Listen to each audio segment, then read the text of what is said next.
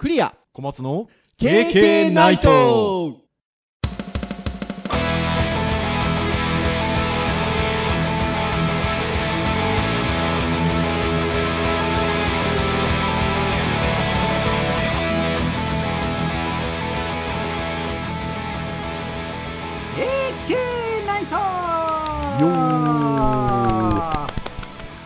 はいということで第424回の配信となりますお届けをいたしますのはクリアとはい、小松です。どうぞよろしくお願いいたしますはい、よろしくお願いいたします。はいということで11月最初の配信会ということで、え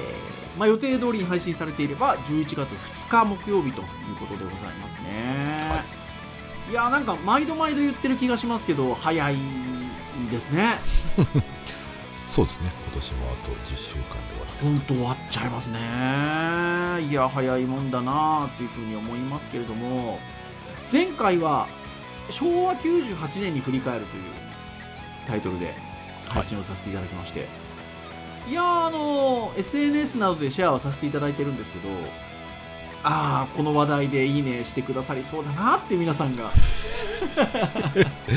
タイはないですけどね。太陽ないですないですないですなんか共共感していただけたりとかこう楽しんで聞いてくださりそうだなっていう方々がやっぱりはないつけてくださっていて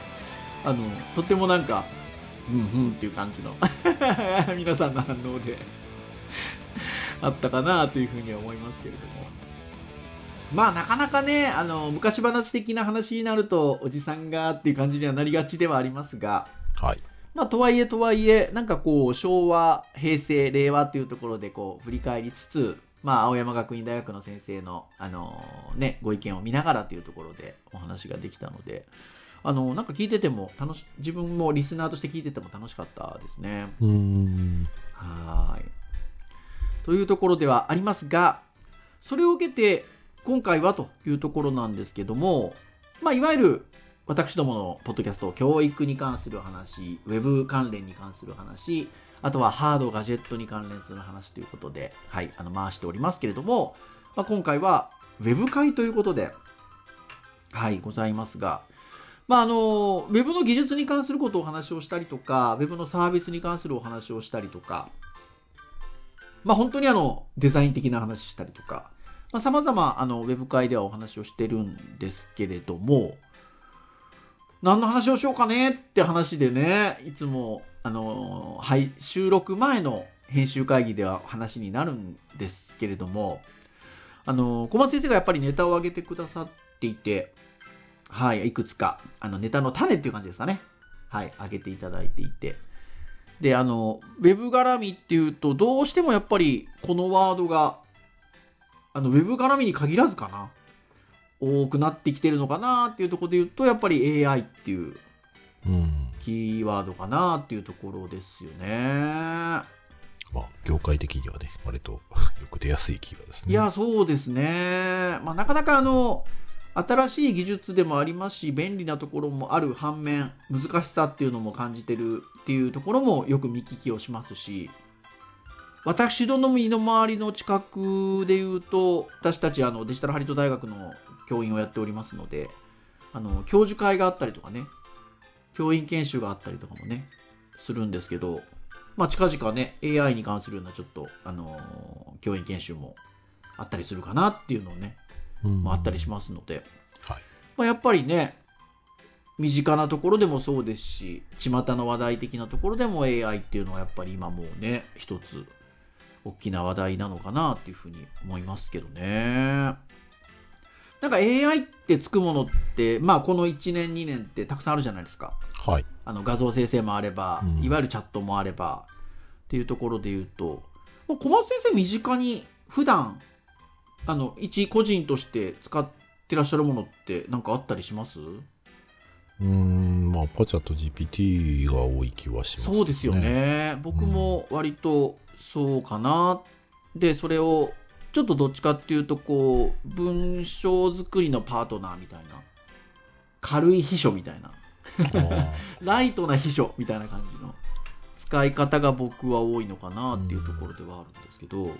最近ちょっとあの知り合い、まあ、しあのなんか動画見てちょっと Notion のね、その文章を作るやつをちょっと試してますけどね。はい。なんかなんだろう、要件定義書を作るのをちょっと一からやってみますみたいな。おで、そのプロンプトを入れてバーっと作らせて、おうん。で、そこをこうしてああしてみたいなところを整えていくような感じが非常うにちょっとん。スピーディーというか、割となんか次が想像しやすいというかね。はいはいはいはいはいあはい。ーこんな感じになるんだっていうので、割と何回かやったらすぐ仕事で使えそうだなって感じはある。へえまあ内容があんまりね、仕事に直結する内容すぎると、あの、パブリックデータとして捉えてそうそうそうそうそこら辺がね う。ん。またお仕事絡みだとそこら辺が難しいっちゃ難しいところもあるんですけどそうみたいなところはあってはいっていう感じなんですけれどもじゃあちょっと AI について今日話そうかなっていうところであのいくつか記事が AI 絡みの記事があってちょっと気になるものをちょっと取り上げつつなんかお話しできる回になればいいかなと思っておりますのでなんかあれですってね、小松先生のお勤めの会社の方でとてもあの熱心に熱心にじゃないな 興味深く聞いてくださってる方もいらっしゃるということでそう、なんかね、最近ね、さん付けじゃなくて先生呼ばわりしてくるんですよ。それは何かあのちょっとあれだないいじりの匂いを感じるな いやーまあ、そういうところも、まあ、なくはないんでしょうけど、まあまあ、なんか、純粋に呼んでくれてる感もなくはないので。ありがとうございます。とこ。ろでございますが、はい。まあ AI なんかはね ちょっと楽しいお話なんじゃなかろうかというところで。は、はい。いっていう感じなんですけどじゃあまあ AI の中でもどういうちょっとところでの記事私たちちょっと今日は取り上げてみようかなっていうところなんですが、えっと、これは、えっと、読売新聞オンラインさんの記事ですかね、えー9月26日付の記事ということで、えーコナン君にハッシュタグ歌わせてみた流行曲。実は AI 偽音声、えー困惑する声優たち対処しようがないっていう記事が、はい、ございましてちょっとこのあたり、はい、やっぱり気になるところかなというところでちょっとこの記事に書かれていることをこうちょっと下地にしつつっていうんでしょうかねなんか KK の思うところを緩やかにあの話をしていこうかなっていうところでございます。はい。はい。ってなところなんですが、もう見出しで大体なんとなく皆さん想像はつくのかなっていうところなんですけど、まあ、この記事自体はどういう内容かっていうと、生成 AI、まあ、人工知能ですね、これを使って声優らの偽音声を作り出して無断利用した動画が SNS 投稿される事態が相次いでいるというところで、まあ、当事者に不安が広がっているということですね。まあ、勝手に曲歌わせたりと、あとは文章を朗読させたりということで、まあ、権利の保護悪用防止のためにの、いえー AI の利用について一定の規制が必要と指摘をしているっていう、まあ、記事の冒頭なんですけど、はい。これね、あのーまあ、最初に話題になってるのは見出しにある通りで、いわゆるコナン君、コナン君ってあれですよ、江戸川コナン君ですよ。はいはいははい。えー名探偵コナン、私の娘も大好きですけどね。名探偵コナン君に、まあ、歌ってもらったっていうことで、今年の7月ですか、えー TikTok などに、えーまあ、いわゆる名探偵コナンの主人公コナン君の声で、えー流行歌流行流行曲ですね。流行ってる歌を歌わせた動画が、えーまあバズったって言い方でしょうか。今風の言い方をすると。はい、はい。っていうところで投稿者は音声は AI で作成ということで。でこれに対してやっぱりコナン君の声優さんやってる高山みなみさんのやっぱりあのー SNS 系のコメント欄かな、えー歌ってるみたいって書き込まれたっていうところで、まあ、事務所側が音声使用は一切許可してないということで困惑しているという記事になっているというところでございますね。このこの手のやつって聞いたことあります？うーん、まあ身近ではないですね。あの僕自体がです僕僕はあの TikTok やってないんですよ。僕自身は。はいはいはい。そうだから、まあ、あのコナン君に限らずこの手のものってひょっとしたらいくつか上がってんのかなって気はするんですけど、はい。ちょっとね聞けてないしちょっと今日この話題を取り上げてるのにじゃあ改めてっていうことで聞いてみようかって聞いてはいないんですけど実は。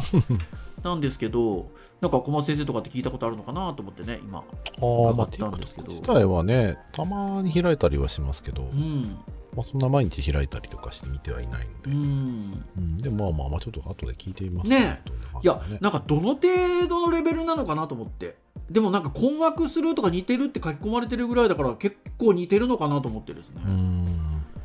うん思ったりはしたんですけど。でまあそれが音楽歌ってみたなのでまあある程度の音に沿ってあのき流れてると会話をしてるのとは違ってなんかそれなりに綺麗に聞こえるんじゃないかなと思っててああ。ね、なんかその音声だけで聞いてしまうとちょっと荒が目立ったりとかっていうことはあるのかもしれないですけどうん。なんか曲に合わせてっていう感じだったりすると割とその音声の音質のクオリティ自体が高ければうん。なんかそれなりに綺麗に歌ってるように聞こえるんじゃないかなと思っていてああ、まあまあまあ、確かに。普通の会話だとね、ちょっとしたイントネーションの違いとかね、目立ちますもんね。違和感感じやすいですけど、歌の場合はね、節回しというか、そうそうそう。いうのがありますしね。違って歌ったりもできますから、うん。で音も歌としてはね。音も乗ってますからね。演奏が乗っているので結構それなりにリアルに聞こえるんじゃなかろうかなっていうふうに思うんですけどまあここはなのでちょっと困惑はするだろうなと、うん。でまあ、特にあの別のね声優プロダクションの方もあの代表の方もおっしゃってるんですけど記事の中で。このわいせつな文言を言わせるような悪用に発展すると困るなということで。確かに、ね。AI 音声は無秩序無秩序に使われる現状はちょっと問題であるということであの言っているということで。この辺がねまあ先ほども言いましたけどまあちょそのいわゆる音声だけのってなってくるとまたねそれはそれでもう少し質の向上っていうのは必要になってくるのかなと思うんですけどまあ昨今のこのビッグデータの使い具合だったりとかそこにあるデータをどんどんどんどん取り込んで使っていくようなうん、ね、自己知能ですんでね、感じで言うと、質は上がっていくでしょうからね。まあ上がっていくでしょうね。多分、うんその僕がこれ今聞いてて懸念したのって、はい。例えばその何か訴訟とかでね、はい。あの証拠の音声を提出しますと。これ、はい。ね、そういった時に、それは AI が作っ AI で作ったものじゃないんですかっていうので、そうじゃないですっていうのが、今の時代だったら、あの、多分まだ、出来たてっちゃ出来たてなんで、多分荒だったりとか、はい。音声がもう特有のね、AI 特有の多分その癖みたいなものが絶対出ると思うんですよはいだから、それを調べるための AI の多分ね、調査ツールがあってみたいな感じになってくると、はいしばらくは大丈夫だなと思うんですけど、はい。学習していけば、いずれその壁はなくなる可能性はあるなと思っていて、そうだから僕らもね、訴訟になったらもしかしたら僕らの KK ナイトの音声を取って、僕らのね、声をこうでっち上げられたあ、そうそうそう。いや、その懸念は結構今言われてるんですよね。もしくは本当にその人の証拠の音を取ってたとしても、それは本物というふうに言えないっていうふうに言われちゃう可能性あるんですよ、どうやって作ったんだみたいなね、うん。本当そうなんですよね。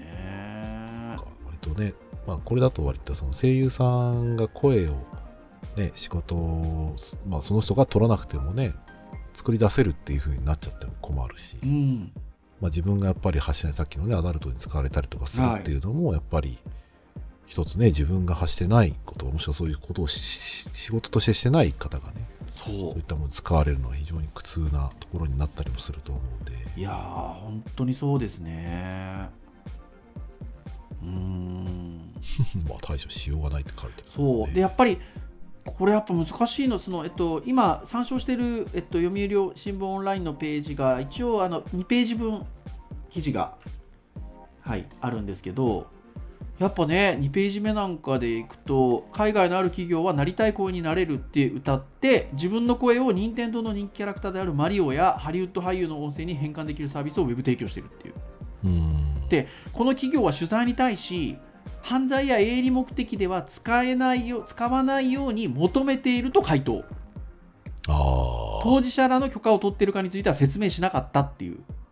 まあこれこうこういう言い方ってよくされるであのまあそれはそう理屈としてはと思うんですけどあの我々は道具を提供しているだけであってそれを使うかどうかっていうのはっていう話ですよね結局要は。まあそうですね。ね包丁があってそれを料理に使うのか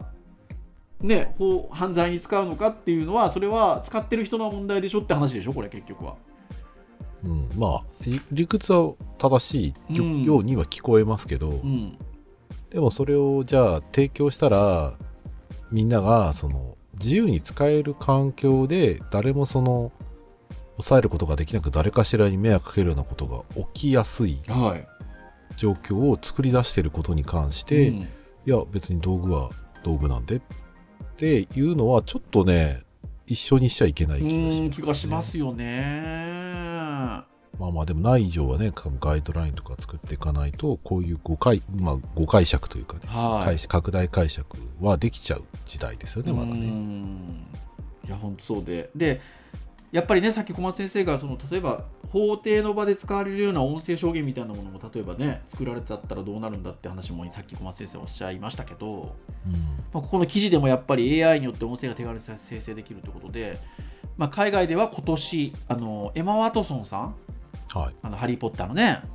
の偽音声でヒトラーの著書「我が闘争」を朗読する音声がネット上で流れ波紋が広がったという。うん。っていうことですもんね。まあちょっとね政治的な部分だったりとかその主義主張みたいなものをね自分が思ってないものをやっぱりその使われてしまってあいつはああなのかっていう風なレッテルをねうん、なんか知らないところで勝手に貼られるっていう感じになっちゃいますからね。ちょっと難しいところありますよね。で、あのー結局、その法律的なところがまだまだ追いついてないっていうところが一番大きいのかなとは思うんですけど、はい。あの今参照している記事の1ページ目にあの画像があの上がっててあの声優さんたちの偽音声が AI で生成されるイメージっていうのがこんな感じで生成されてるんですよっていうのが図式化されてるんですけどなんか声優さんらの音声がありますと。で許諾なくそれを、えっと、学習すると。生成 AI が。で、えー生成 AI が、えっと、その許諾なく学習したことに対して偽音声の作成指示をすると偽音声が SNS に投稿されるっていう流れが出てるんですけどその許諾なく学習をさせるっていうところに括弧書きがあって著作権法で認められているって書いてあるんですよね要はその許諾なく学習させること自体は問題がないっていう著作権法。上は そうそうだからい。まあ、ここがその今までの著作権法だと追いついてないっていうことなのかなって気がするんですよね。まあ想定はされてないでしょうね。うん今の時代のね、この状況ね。で、まあ、が学習をするっていうこの学習がね多分その何に対しての学習って今までのものが著作権がなってるのかって話ですよね。うん。そのコンピューター、ねね、そのいわゆる自動生成 AI 人の人工知能が学習をするっていう意味合いではないじゃないですか多分。まあそうですね。その個人なり何なりが学習をするっていう意味において許諾許諾なく学習はできますよって多分話だと思うんですよね。なので、まあ、そこが追いついてないっていうところかなとは思いますのでうん。まあですのでまあそこら辺が結局えっとこの記事2ページ目の記事でも、えー著作権法の成り立ちからして日本では AI 開発側が優遇されているということで悪用さ悪用されるリスクへの備えが不十分であるということですねでまさにそこに小松先生言ったことが書いてあるんですけど AI で作られた音声が裁判で提出されれば証拠の申請を常に疑う必要が生じ混乱するということですね。であの犯罪などへの悪用の懸念性もあるっていうことでもうその次にまた今度データが出てきてるんですけどは悪用の詐欺電話遭遇したっていうのが10%い。はい。ぐらいもう出てきちゃってるっていうことで7カ国日本も含めて7カ国で調査をしてるんですけど、えー10%ぐらいの回答者が、まあ、あると答えているということでまああの声をだから似せてるってことですよねまあそうですね。あ。る程度。なんかね、今僕ここで喋ることが犯罪に使われたら、まあなんか嫌だなと思いつつも、うん。可能性としては例えばね、うん。その、変な話だけど、僕らみたいにオープンに声を出してる人たちはい。がいるわけじゃないですか。うん。でこれを例えば学習されて、で僕らの個人情報でも一つ取られるようなものなら、うん。僕らの親うに、ん。ね、オレオレ詐欺なんてもんじゃないですよ。はい完全に俺ですよ。俺詐欺ですよねこれ うんまあ、幸いなことに僕がここで喋ってる喋り口調は、はい親と喋っている方言との発音だったりとか、はいい一人称が違ったりとかするので、僕一人称普段と違うんですよ。なるほどなるほど。どはいはいはいはいはい今言いませんけどね。はい 後で言いますよ。はい はい。まあまあ、そこまで別に心配はしてないんですけど、うんでも、やろうと思えば、そういうことできちゃうよなっていう。うん多分、あの、いたずらで済む範囲だったらまだいいけど、はい。そう、あれ実はね、あの、AI で作った音声なんだよ、うん。とかね。まあ、それがなんかいい方向に使われる未来もね、ないわけじゃないんでしょうけど、そうですよね。うん、悪用されることも十分、まあ、使えてしまう。まあ、さっきの詐欺電話の話なんかまさにね。う、ん。本人になりすましのどころじゃなくて、本人の声ですよ、ほぼ。うん。でこの辺りは やっぱりあのこういう詐欺電話とか詐欺行為みたいなのって意外と身近じゃないですか。まあそうですね。ねえ。だからまあえそこに AI がね絡んでくるとっていう話はまたありますよね。うん、そうですうね。ん。ってなとこでございますよ。でもなんかそのもちろんこれこの辺はどっちかというとなんか法的な整備をしてほししていきながら対応していくことになるしかないんじゃないかなとは思うんですけどうん。あの僕ら的な観点で言うとやっぱりなんかもうちょっとポジティブに捉えたいなって気はしますね。ああ、そうですね。んなんかクリエイティビティを発揮するようなところで言うとやっぱこういうものって面白いものではあるのではなんか例えばこういう音声が使えるみたいなところで言うとなんかね編集会議の時にもちらっと小松先生もおっしゃってたんですけどなんかこのポッドキャスト同じ内容のものを2人を違う声にしてみら見たりとかすると面白いかもしれないですよねい。うん、そうですね。聞こえ方が多分変わりますよねとかね。であとはもう僕らのこの音声、ポッドキャストを覚え込ました上で、はいシナリオをチャット GPT に書かせて、はいでそれを我々に当てて、我々は自動的にその文字起こしをしてですね。で、はい、皆さん今日はこれすべて AI で作っておりますみたいなね。そうそうそうそうやってみたいですけど、ね。やってみたいですよね多分最初ね、普通に喋れるもんね、めちゃめちゃ大変だと思いますけど、はい最初はね。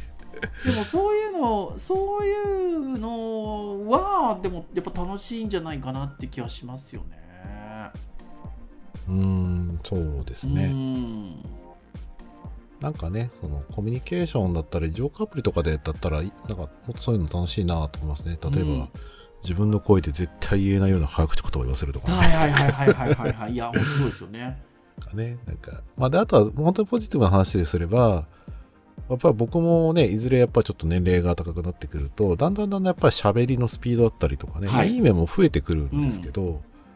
っぱり授業の教材とか作る上で、やっぱそういうふうなそのテキストだけじゃなくて音声とかね、はい。その自動的に起こすことによって、まあ、教材作成とかより身近にできたりとか、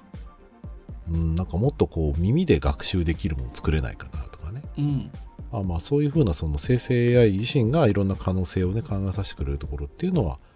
まあ今ので言うと自分の音声を自分で使うっていう、うん。まあ、話ではあるんですけど、いやでもそれは絶対的にあると思います。あのその僕も小松先生も教材作ったりする機会って多いと思うんですけど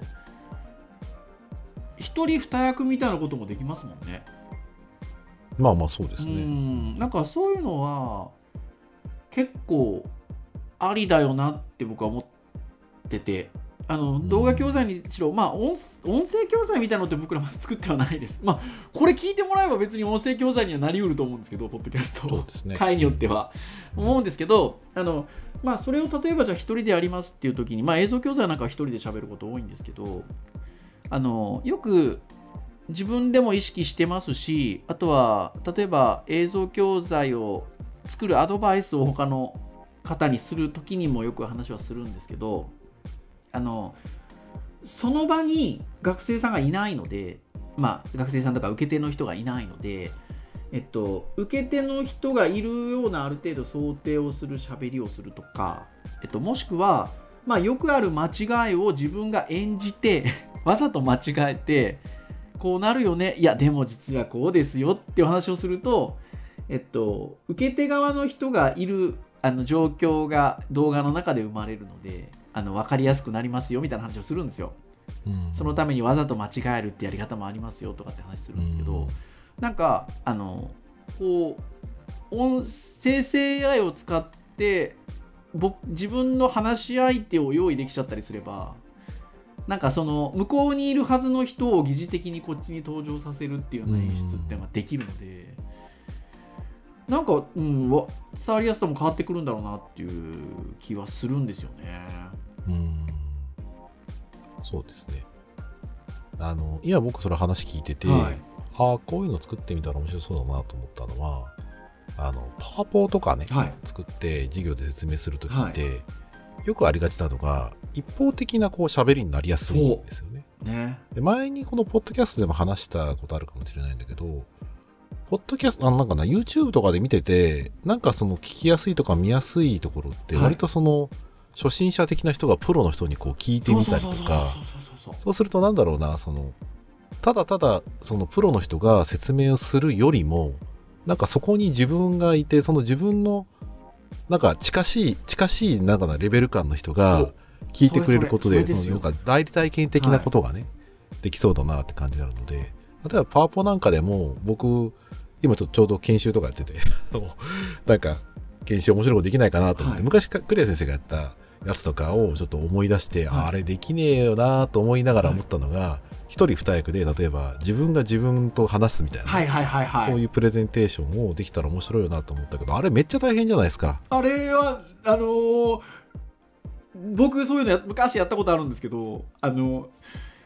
難しいんですよ、皆さん。そうタイミングとかね、やっぱり間とか、そう、タイミングとか、そうですよそれは多分教材っていうか、その多分元のデータとの兼ね合いだと思うんですよ。はい。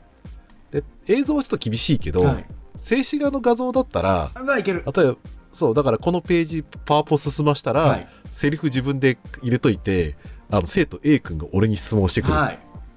はい、じゃあ始めたいと思います。先生、今日は何やるんですか？今日はですね、ああ、いや ね、それはでも、本当にそうですね。そう、なんか、わざわざ演じてもらう必要もなく、はい生成 AI の方で、僕と喋る人が、パワポを進めていったら勝手に喋ってくれるって、うん超便利じゃないですか。かこれはね、いい。いいですよ。で、絶対的に楽しいはずなんだよな。うんなんかでも、そのくらいだったら普通になんか、すぐできそうな感じしますよね。できるできるできますようんうん。っていうふうになんかあのーどうしてもねあの記事としてはネガティブな感じの記事も多くはなってくるんですけどなんかなんか結構前向きに捉えられるものでもあるのかなっていうふうには思いますよね。うんなんでね、自分の声の活用とかはまだポジティブな感じはします。うんまあ、あとはその、なんだろうな、家族とかね、うんうんまあ、そういったところで何か、あの勝手には多分よくはないと思うんですけど、うん、その本人の、まあそうなんだろうな、思い出だったりとか、まあ、そういったところを少し思い出せるようなものとしてはいいかなって気がするんですけど、うん勝手にやっぱね、その人の意思とは関係ないものを話させるのはそうなんですよね。ないと思うんですよね。でそそれがなんかそこなんですよね結局ね。そう、だから素材なんかでもよくあるじゃないですか。この素材は商用であったりとか使ってもいいけど、使ってはダメなケース。はい。例えば、その、人の写真とかだったら、その人に偽名をつけて、その人があたかも何かはい。やったかのごとくはいやるような使い方はやめてくださいっていう。まあいわゆるその人の尊厳だったりとか、その人のそのパーソナリティを誤解させるような、はい。まあ、そういう使い方をさせてはいけない。はい。僕はさっき言ったようなやり方は、まあ、汎用的な声として、はい。その人をどうこうって話じゃなくて、単純にその登場人物として、その声を使いたいっていうだけなので、はいまあいいと思うんですよ。うんうんあ、あなたそんなひどいこと言うのとかね。そういう使い方は絶対ダメだと思うんですよ。いやそうなんですよ そうでも結構えーっとこれそうなんですよね今の話小松先生が今してくださった話って小松先生結構つどつどしてくださっていてあのー多分ね本学の学長うん。のあの声を使ったコンテンコンテンツと言いましょうかなんて言うんでしょうねあの表現今ちょっと学長があのお声が出せない健康状態にあるのであのそれをねあの喋ってくれる今取り組みっていうのがあるんですけどその時にも小松先生今の話されましたもんね、ああ、そうでしうん。多分そのその人の意思っていうか、うん。うん、っていうところが重要でって話をしてていやまさにだから本当そうですよ。うん、だから素材の使う許諾範囲とはまたちょっとね経路違うかもしれないけど、はい。今後は多分そのフリー音声とかねいう感じで例えばこの AI セットを使っていいただしこの範囲で使ってくださいっうん。ていう風な多分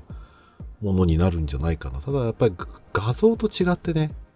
波形なんでねはい。目に見えないからちょっとそこがかなり違う感じそうですよがしますねっていうところではありいやますよ。ーでもなさっきの話できるんだったらポッドキャストだったらもう全然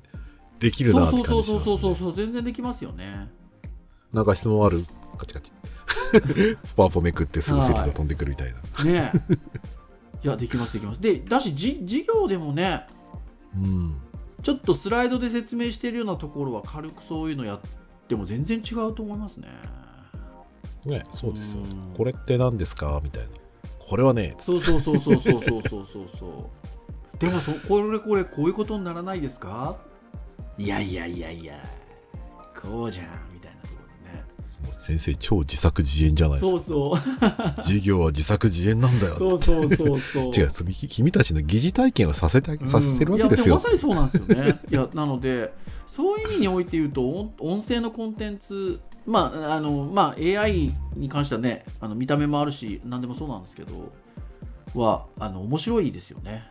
面白いですね。うん。と思います。ただ目に見えないからいろいろ厄介だったりとかはい。声で商売されてる方からするとやっぱりちょっとやっぱ良くない方法に使われやすい、うん。使われがちかなっていう感じはありますよね。ところですけどね。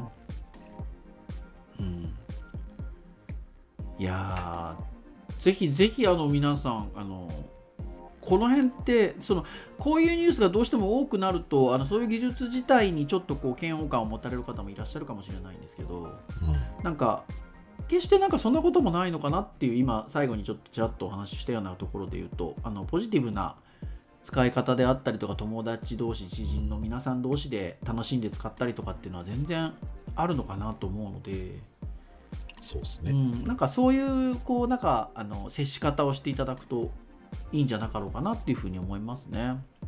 そうですね。うん。今回ウェブ会ということで、私最近授業でね、うん、ゼミ生とかに言うわけですよ、うん、アニメーションとかモーションは悪くない、うん、使う悪いのは使う方だって話を、昔フラッシュでね結局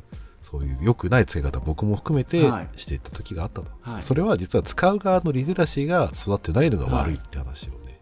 今まさに。してますよ。そうか。でもそうするとあのあれなんですね。今今の話で言うとあのそのあの海外のサイトの人が言ってたこともあながち間違いじゃないっていうかこの私たちが作ってるのは道具であって。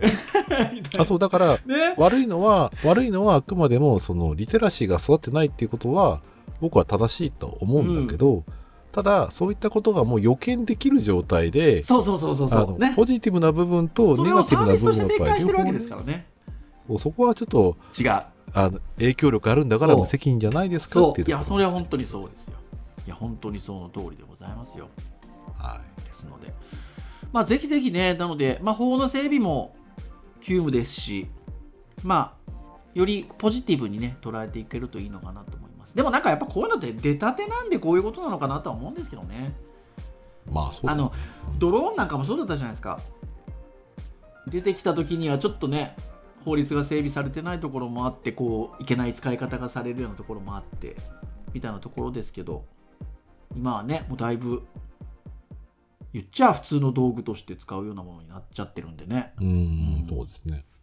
ですので、まあ、あの、出たてであるっていうところは大きいのかなっていうふうには思うんですけどね。ははーい。ぜひぜひ、なんかこう、こういう音声 AI もそうですし、あの、文字の AI もそう、チャットの AI もそうですし、画像の AI もそうですけど、楽しんで、はい、触ってみていただけるといいんじゃなかろうかなというふうに思いますよ。いはいはーい。ということで、以上といたしましょうかね。はい。KK ナイトは毎週木曜日に配信をいたしております。え公式サイトアクセスをしていただきますと、プレイヤーがサイト上にございますので、直接聞いていただけますと。ただし、えー、Spotify 等々の購読登録サービスで登録をしていただきますと、配信されるや否や、皆さんの端末などにですね、シューッとデータが飛んできますので、お聞き逃しなく聞いていただけるというところでございます。424回ということで、本当にあの、いろんなテーマで、丸8年、はい、お話をしておりますので 古いものから新しいものまで興味があるものをですね、聞いていただけると、経験大変喜びますというところでございます。はい、それでは以上といたしましょう。お届けをいたしましたのは、クリアと、はい、お松でした。それでは次回425回の配信でお会いいたしましょう。皆さん、さようなら。さようなら。